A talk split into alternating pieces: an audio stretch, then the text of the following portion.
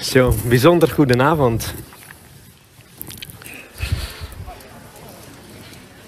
Je mag terugpraten, ik ben niet de paus. Sommigen kijken me aan van.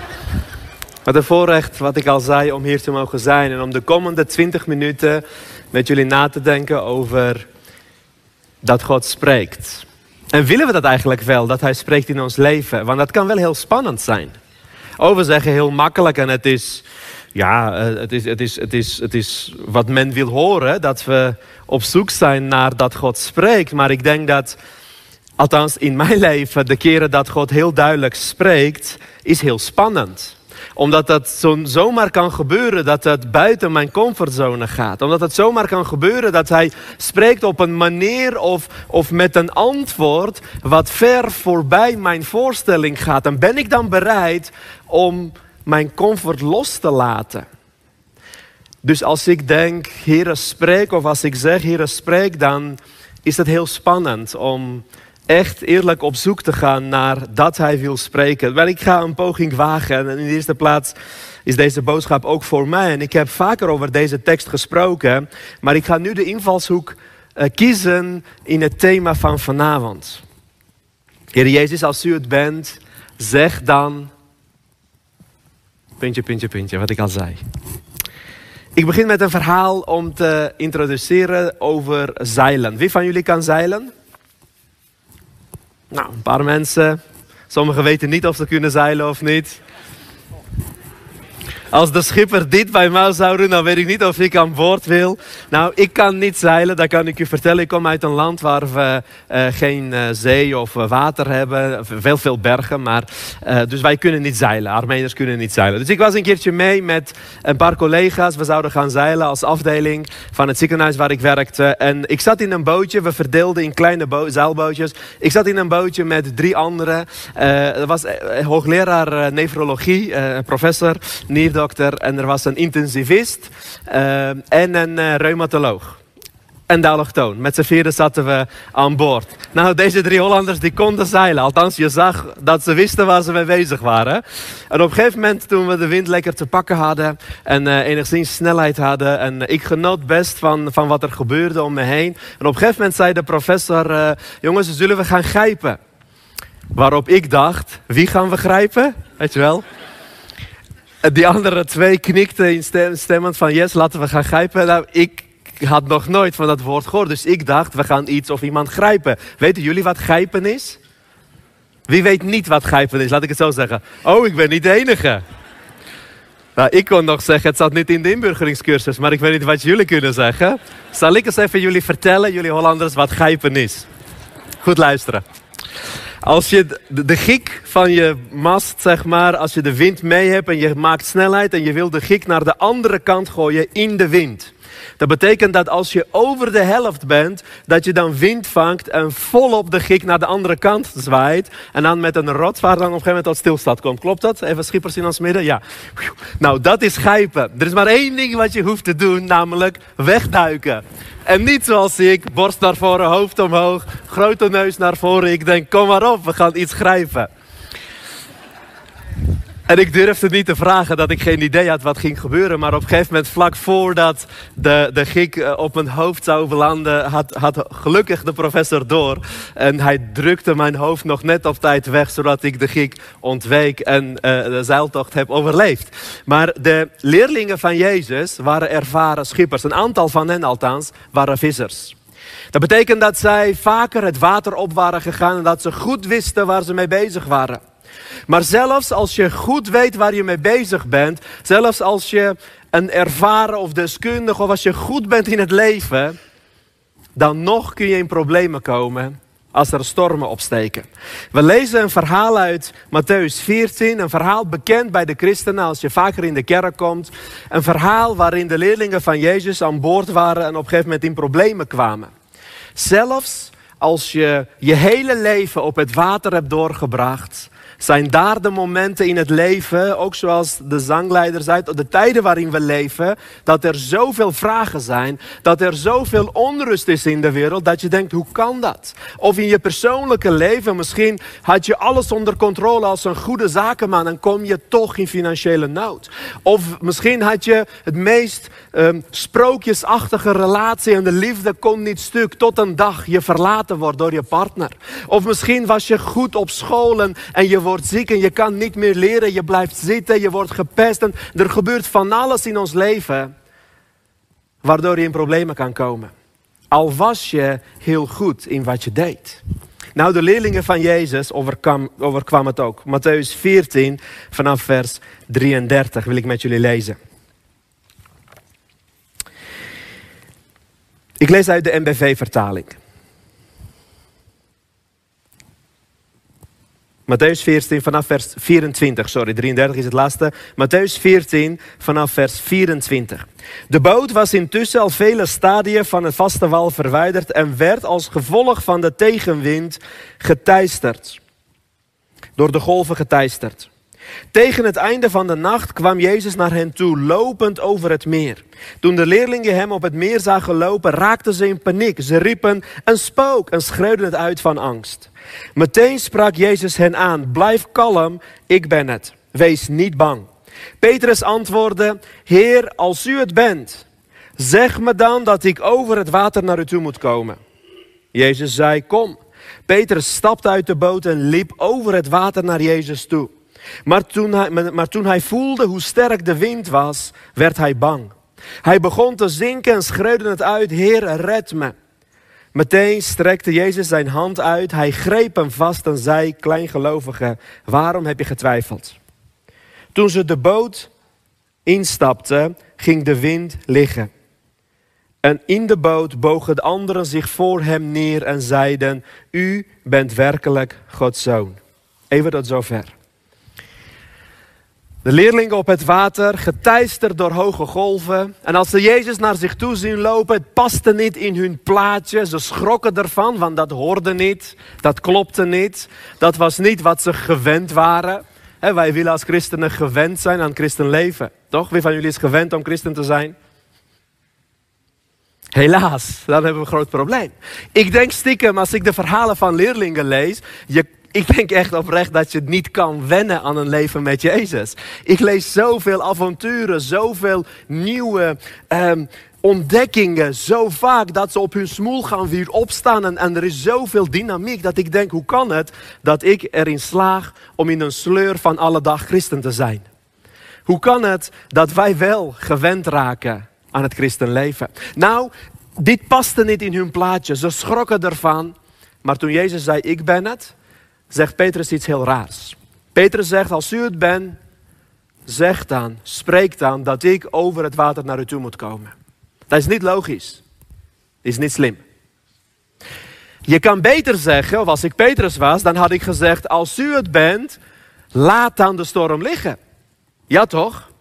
Want hun nood op dat moment was dat ze geteisterd werden door de golven.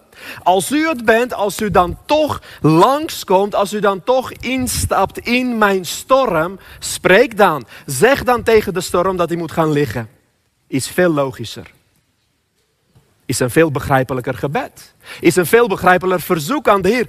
Ook vooral omdat in Matthäus 8, een paar hoofdstukken eerder, dezelfde leerlingen in dezelfde boot zitten, met dezelfde Jezus, in een storm belanden. In Matthäus 8 zie je opnieuw leerlingen in problemen, schreeuwen uit, Heere, red ons. Hij staat op, hij kalmeert de storm, staat er, en dan zeiden ze, wie is toch deze man, dat zelfs de wind en het water naar hem luistert.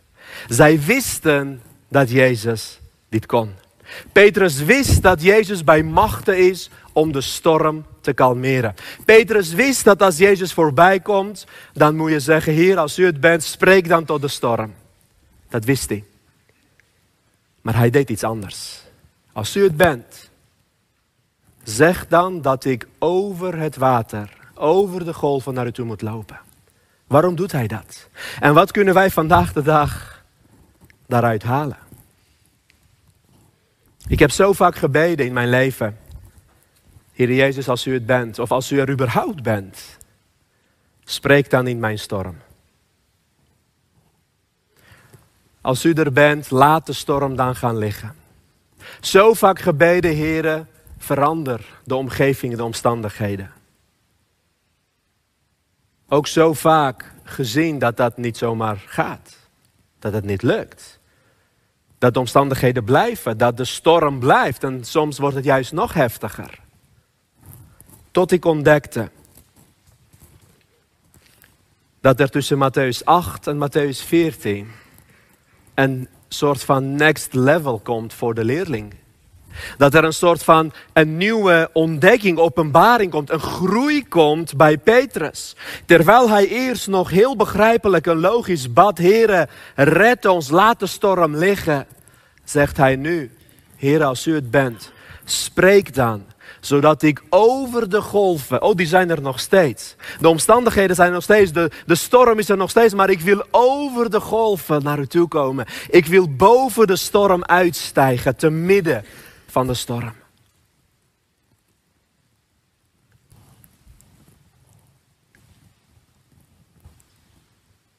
Toen de coronacrisis begon, begin 2020, en we beelden zagen uit andere landen, uit het zuiden, Spanje, Italië. En wij als medici, ik werk in een ziekenhuis op de spoedeisende hulp. Wij bereiden ons voor op wat er komen ging. De paniek, de angst die er was.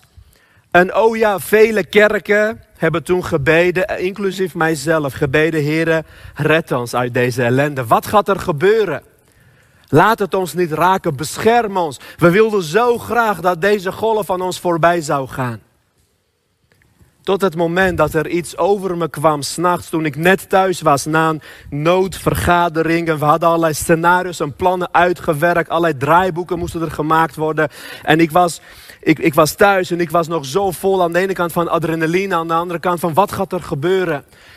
En ik wilde graag bidden, heren, laat deze storm aan ons voorbij gaan. Maar toen kwam er iets op mij, waardoor ik begon te bidden, Heer, te midden van deze storm, spreek dat ik over de golven naar u toe kan lopen. Laat ik te midden van deze storm, al worden we geraakt, al zullen we verliezen lijden. Laat ik over de golven lopen, boven de omstandigheden mijn ellende uitstijgend, opdat ik op u wil zien en niet op de golven. Oh ja, ik weet dat u bij machten bent om de storm te doen stillen. Dat hebben we gezien in Matthäus 8. Maar heren, laat er een tijd komen in mijn leven als christen. Dat ik niet alleen maar opzie naar de stormen. Maar dat mijn verzoek van spreek, heren, niet alleen maar gaat in spreek in mijn omstandigheden. Spreek dat er iets verandert, maar spreek dat ik een stap zet wat ik nog niet ken. Maar spreek dat ik boven de omstandigheden uitstijg. Spreek dat ik uit mijn comfortzone stap. En als Petrus een Nederlander was geweest, dan had hij waarschijnlijk eerst gedacht: oeh, wat zullen uh, de andere leerlingen denken? Toch? Hij heeft vast even om zich heen gekeken, want iedereen riep misschien wel, staat er niet bij, maar misschien toen Jezus zei, ik ben het, blijf kalm, dat Johannes al begon te roepen, oh Heer, doe dan de storm stillen. Of ze riepen van alles. En Petrus dacht, als u het bent, dan wil ik over het water lopen. En het bijzondere is dat dit verhaal, op een gegeven moment stappen ze in de boot. Nadat, oh dat is trouwens ook een troost. Even troost voor ons allen. Uh, Petrus die verzoop bijna. Dat troost toch, vindt u niet? Hij was een mens van vlees en bloed. Ja, en dit verhaal is bekend geworden natuurlijk in de kunst. Uh, elk schilderij wat ik zie over dit verhaal gaat over een verzuipende Petrus. Bijna in elk schilderij, in elk boekje zie je een verzuipen en Jezus die hem vastgrijpt, toch? Dat is hoe het vaak wordt geschilderd. Maar dit verhaal gaat niet alleen over een verzuipende Petrus, maar wel een Petrus die een nieuw gebed heeft, in tegenstelling tot Matthäus 8. Maar het troost mij dat ook hij in dat dynamische avontuur met Jezus Zelfs al is hij op het idee gekomen na Matthäus 8, dat hij nu weet, oké, als Jezus bij macht is om de storm te stillen, maar dan is niet meer mijn gebed blijven hangen op brandjes blussen van ons leven. Oké, daar een storm, hier stil die, en daar ellende, Heer, kom met uw uh, redding in die ellende. Het is niet brandjes blussen, het is Heer, til mij op boven de stormen uit. En dat hij zegt, ik wil ervoor gaan. En dat hij halverwege verzuipt, dat, dat, dat troost mij, want wij verzuipen ook soms. Maar het begint wel met het verlangen van ik wil ervoor gaan. En als ze terug aan boord komen, dan staat er, ging de storm liggen.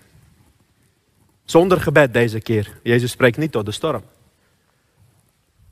De storm ging liggen. Dat was een bijproduct van wat daar gebeurde. En de getuigenis is nu, wat zeggen de leerlingen? U bent werkelijk Gods zoon, vers 33. Terwijl in Matthäus 8, nadat hij de storm heeft gestild, zeggen ze: Wie is toch deze man dat zelfs de golven naar hem gehoorzamen? Zeggen ze nu: U bent werkelijk Gods zoon. Er is iets gebeurd tussen Matthäus 8 en Matthäus 14. En als wij het hebben over God die spreekt in ons leven, dan is de vraag, wat voor vragen stellen we? En het is volledig legitiem om te zeggen, Heer, spreek tot de storm in mijn leven. Volledig legitiem. Begrijpelijk. Een weg die leerling gaat. Maar hoeveel krachtiger en mooier kan het worden als wij zeggen, Heer, spreek dat ik over de golven loop. Dat is een andere spreken van de Heer. En beide kan Hij doen. In beide gevallen zal Hij spreken. Maar op het moment dat wij durven om Hem te vragen, spreek. Niet alleen maar tot de omstandigheden, maar dat ik boven de omstandigheden uitstijg. Boven mijn ellende, boven mijn strijd en pijn, boven mijn verliezen uitstijg en op, op naar u toe ga lopen dan zal het zoveel krachtiger worden. Trouwens, dat eerste keer dat ze zeggen, Heer, word wakker en spreek in Matthäus 8, waren de leerlingen passief. Die hadden geen rol. Dat kan soms makkelijk zijn als christen. Het makkelijkste is dat wij hier op de stoel zitten en God spreekt en alles wordt. En dan hebben wij daar geen rol in. Dan denken we prima, weet je, volgende week weer. Maar op het moment dat wij Hem vragen om te spreken met een rol dat weggelegd is voor ons, wordt het zoveel spannender en moeilijker. Als wij op zoek zijn naar een sprekende God, zijn wij dan bereid dat Zijn spreken resulteert in actie van ons? Zijn wij dan bereid dat Hij spreekt op een manier of met woorden dat wij in beweging moeten komen? Zijn wij, zijn, zijn wij dan bereid dat Hij spreekt, niet zozeer dat Hij de oplossing zelf doet, maar dat Hij ons zendt als de oplossing. Dat wij deel worden van Zijn plan. Dat wij onderdeel zijn van wat Hij wil doen. Dat is spannend. Maar ook dat is deel van spreek. En die vraag mag ik vanavond aan jullie stellen. De Heer heeft al lang gesproken, natuurlijk in zijn woord, in de Bijbel. Veel teksten kunnen ons informeren, maar nog veel meer teksten van zijn spreken moeten ons transformeren. En dat is moeilijk.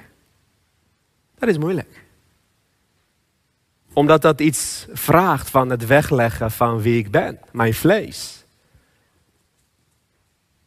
En dat vinden wij lastig. Ik ontmoet soms vrienden, kennissen, christenen en ik praat veel over kerkdiensten, hoe we dingen doen en waarom we dingen doen. En het valt mij op dat wij mensen altijd op zoek zijn naar een plek, plek waar we fijn hebben. En dat we een plek verlaten en de rest beschuldigen als wij het niet fijn hebben. Maar als ik alleen maar plekken opzoek waar ik het fijn vind, verandert er niks. Als ik overal door het woord of mensen op mijn tenen getrapt word, dan kan ik wel iedereen de schuld geven, maar dan kan het zomaar zijn dat ik hele lange tenen heb. Omdat wij niet leuk vinden om te veranderen. Dat is gewoon mens eigen. Dat is geen beschuldiging voor de mensheid, maar het is gewoon hoe we zijn. Wij houden niet van verandering. Wij houden niet van als God spreekt om te moeten veranderen. En daarom klampen we ons vast aan teksten zoals: Je mag komen zoals je bent. Amen. Maar je mag niet blijven zoals je bent. Als de leerlingen die geroepen werden door Jezus zouden zeggen: Oh Heer, maar ik ben een tollenaar, ik ben zondig. De Heer zou zeggen: Prima, blijf maar lekker zondigen, maar kom achter mij aan. Daar klopt iets niet. Iedereen kwam zoals die was, in al zijn, hun gebrokenheid, ellende of juist rijkdom en welvaart. Iedereen zo anders. En eenmaal bij Jezus begon het avontuur van het veranderen van uit je comfortzone stappen, van lef tonen, van nieuwe levels, van Heere spreek. En dat is het spannende als God spreekt. Dat is waarom we de Bijbel ja, soms makkelijk vinden om te lezen en dan vooral kiezen de teksten die ons bevalt. En het soms heel moeilijk vinden als het gaat over hoe wij als mensen gemaakt zijn en de strijd die we leveren om te moeten veranderen. Maar wij hebben een keus. Een keus om Hem te vragen om te spreken in ons leven en vervolgens om er iets mee te doen. Dat, ik, ik bedenk even iets anders. Dat, dat verhaal van de man die zijn huis bouwt op zand en de ander op rots, die kennen we toch, hè? Velen die in de kerk komen, die zullen het weten. Zijn er ook hier toevallig mensen die niet kerkelijk zijn? Hij in ons midden ook een paar. Nou, welkom. Slauw. Welkom, maar dan zal ik even weer woorden aanwijden. Ik ben ook niet in de kerk opgegroeid, dus ik vind het ook wel leuk om een beetje zelfspot te bedrijven. Het is trouwens altijd mooi om als buitenstaander in een kerk te komen. Althans, toen ik het voor het eerst kwam. Ik, uh, ik kwam binnen en ze zongen liederen. Vader, met geheven handen prijs ik u. En ik zag niemand hun handen opheffen. ik zal niet zeggen welke kerk het was. Dat vond ik als buitenstaander raar. Ik dacht, of doe het of zeg het niet. Maar één van die twee, maar niet allebei. Snapt u wat ik bedoel? Maar wij zijn zo blind in, in ons kerk zijn dat we dat soort dingen niet eens meer doorhebben. Maar goed, even er zijn. Jezus vertelt een verhaal. Was een man die zijn huis bouwt op zand, zegt hij. En een man die zijn huis bouwt op rots. En als de winden komen, de zee slaat, het huis dat op zand is gebouwd, stort neer, want dat is niet gefundeerd. Het huis op rots blijft staan. En als we dit verhaal horen en lezen, dan denken vaak de christenen, oh, dit gaat over gelovigen en niet-gelovigen. Wie denkt dat dat zo was? Eerlijk toegeven. Dat is niet zo. Dit verhaal gaat over gelovigen. Maar de ene groep die hoort het en die doet het. De andere groep die hoort het en die doet het niet. Dat is het verschil. Het verschil is niet dat de ene bij de kerk hoort, de ander niet. Het verschil is dat een ieder van ons die de woorden van Jezus of de Bijbel hoort in zijn of haar leven en er actie van maakt of het niet doet. En daarom is het zo spannend om te spreken over God die spreekt. En ik wil jullie uitdagen, kerkelijk of niet, gelovig of niet, om net als Petrus tegen Jezus te zeggen, Heer, als u er bent. Petrus zegt, als u het bent, maar wij kunnen ervan maken als u er überhaupt bent. Want dat is ook een vraag voor velen. Is er een God? Als u er bent, Heer Jezus, spreek dan, zeg dan dat ik over de golven naar u toe moet lopen.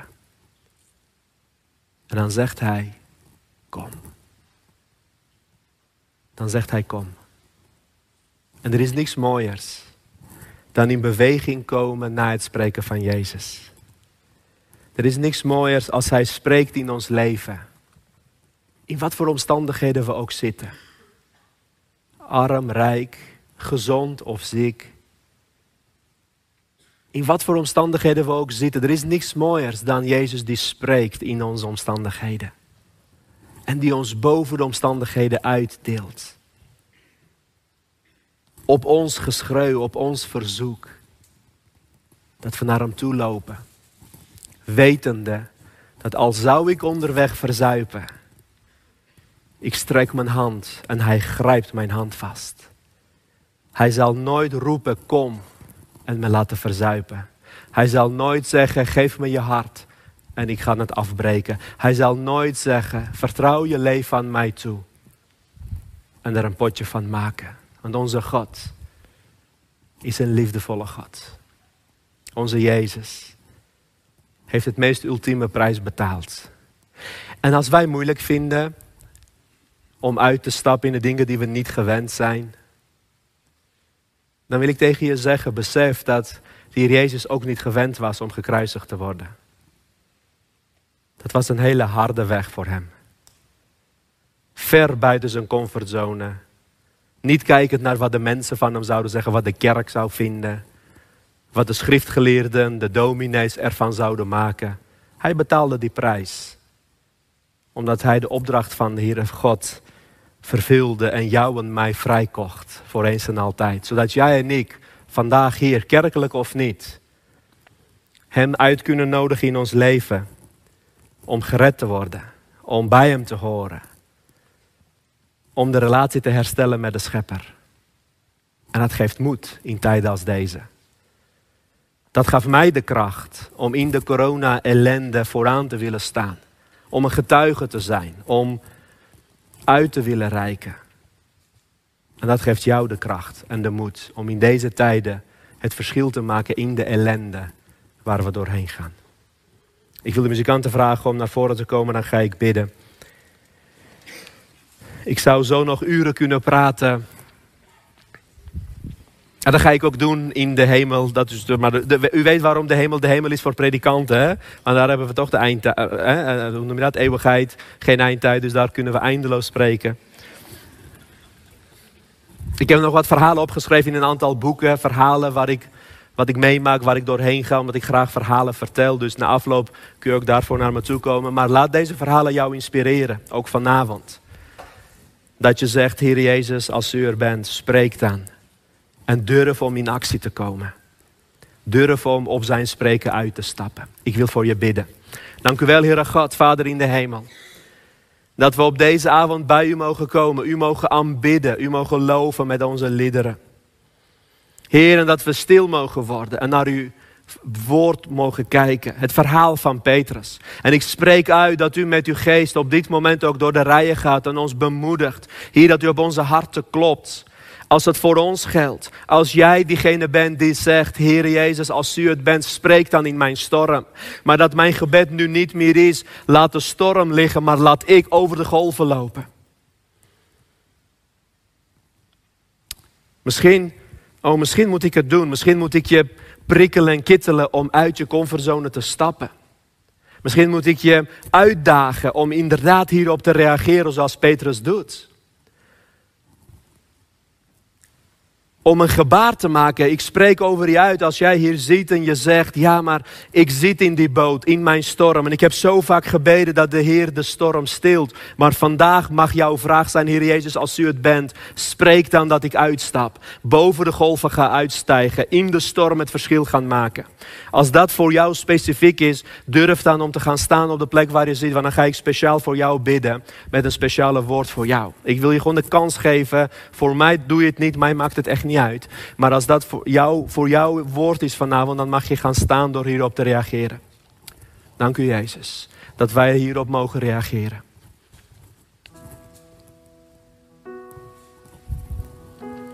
Dank u wel, Vader, dat u,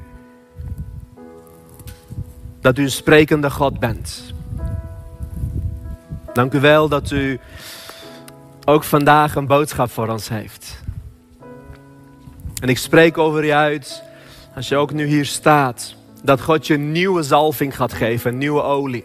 Dat Hij gaat verversen, vernieuwen wat in je leven speelt. Dat de stof van je afvalt en dat er nieuwe kracht komt. Hij ziet je als op de plek waar je staat. Dank u Heer dat uw hand rust op deze mensen. Nu met dit gebaar, met deze reactie. Heer, dank u wel dat u ze lef geeft en moed. Om over de golven te willen lopen om over de golven te willen stappen. Ik wil je zegenen, mijn broer. In de naam van Jezus dat je mag weten, ik profiteer over jou, dat je niet bang hoeft te zijn. Hij zal je niet meer geven dan dat je aankan. Samen met de uitdaging zal Hij je de kracht geven in Jezus' naam. Dank u Heer. Amen. Laten we zingen.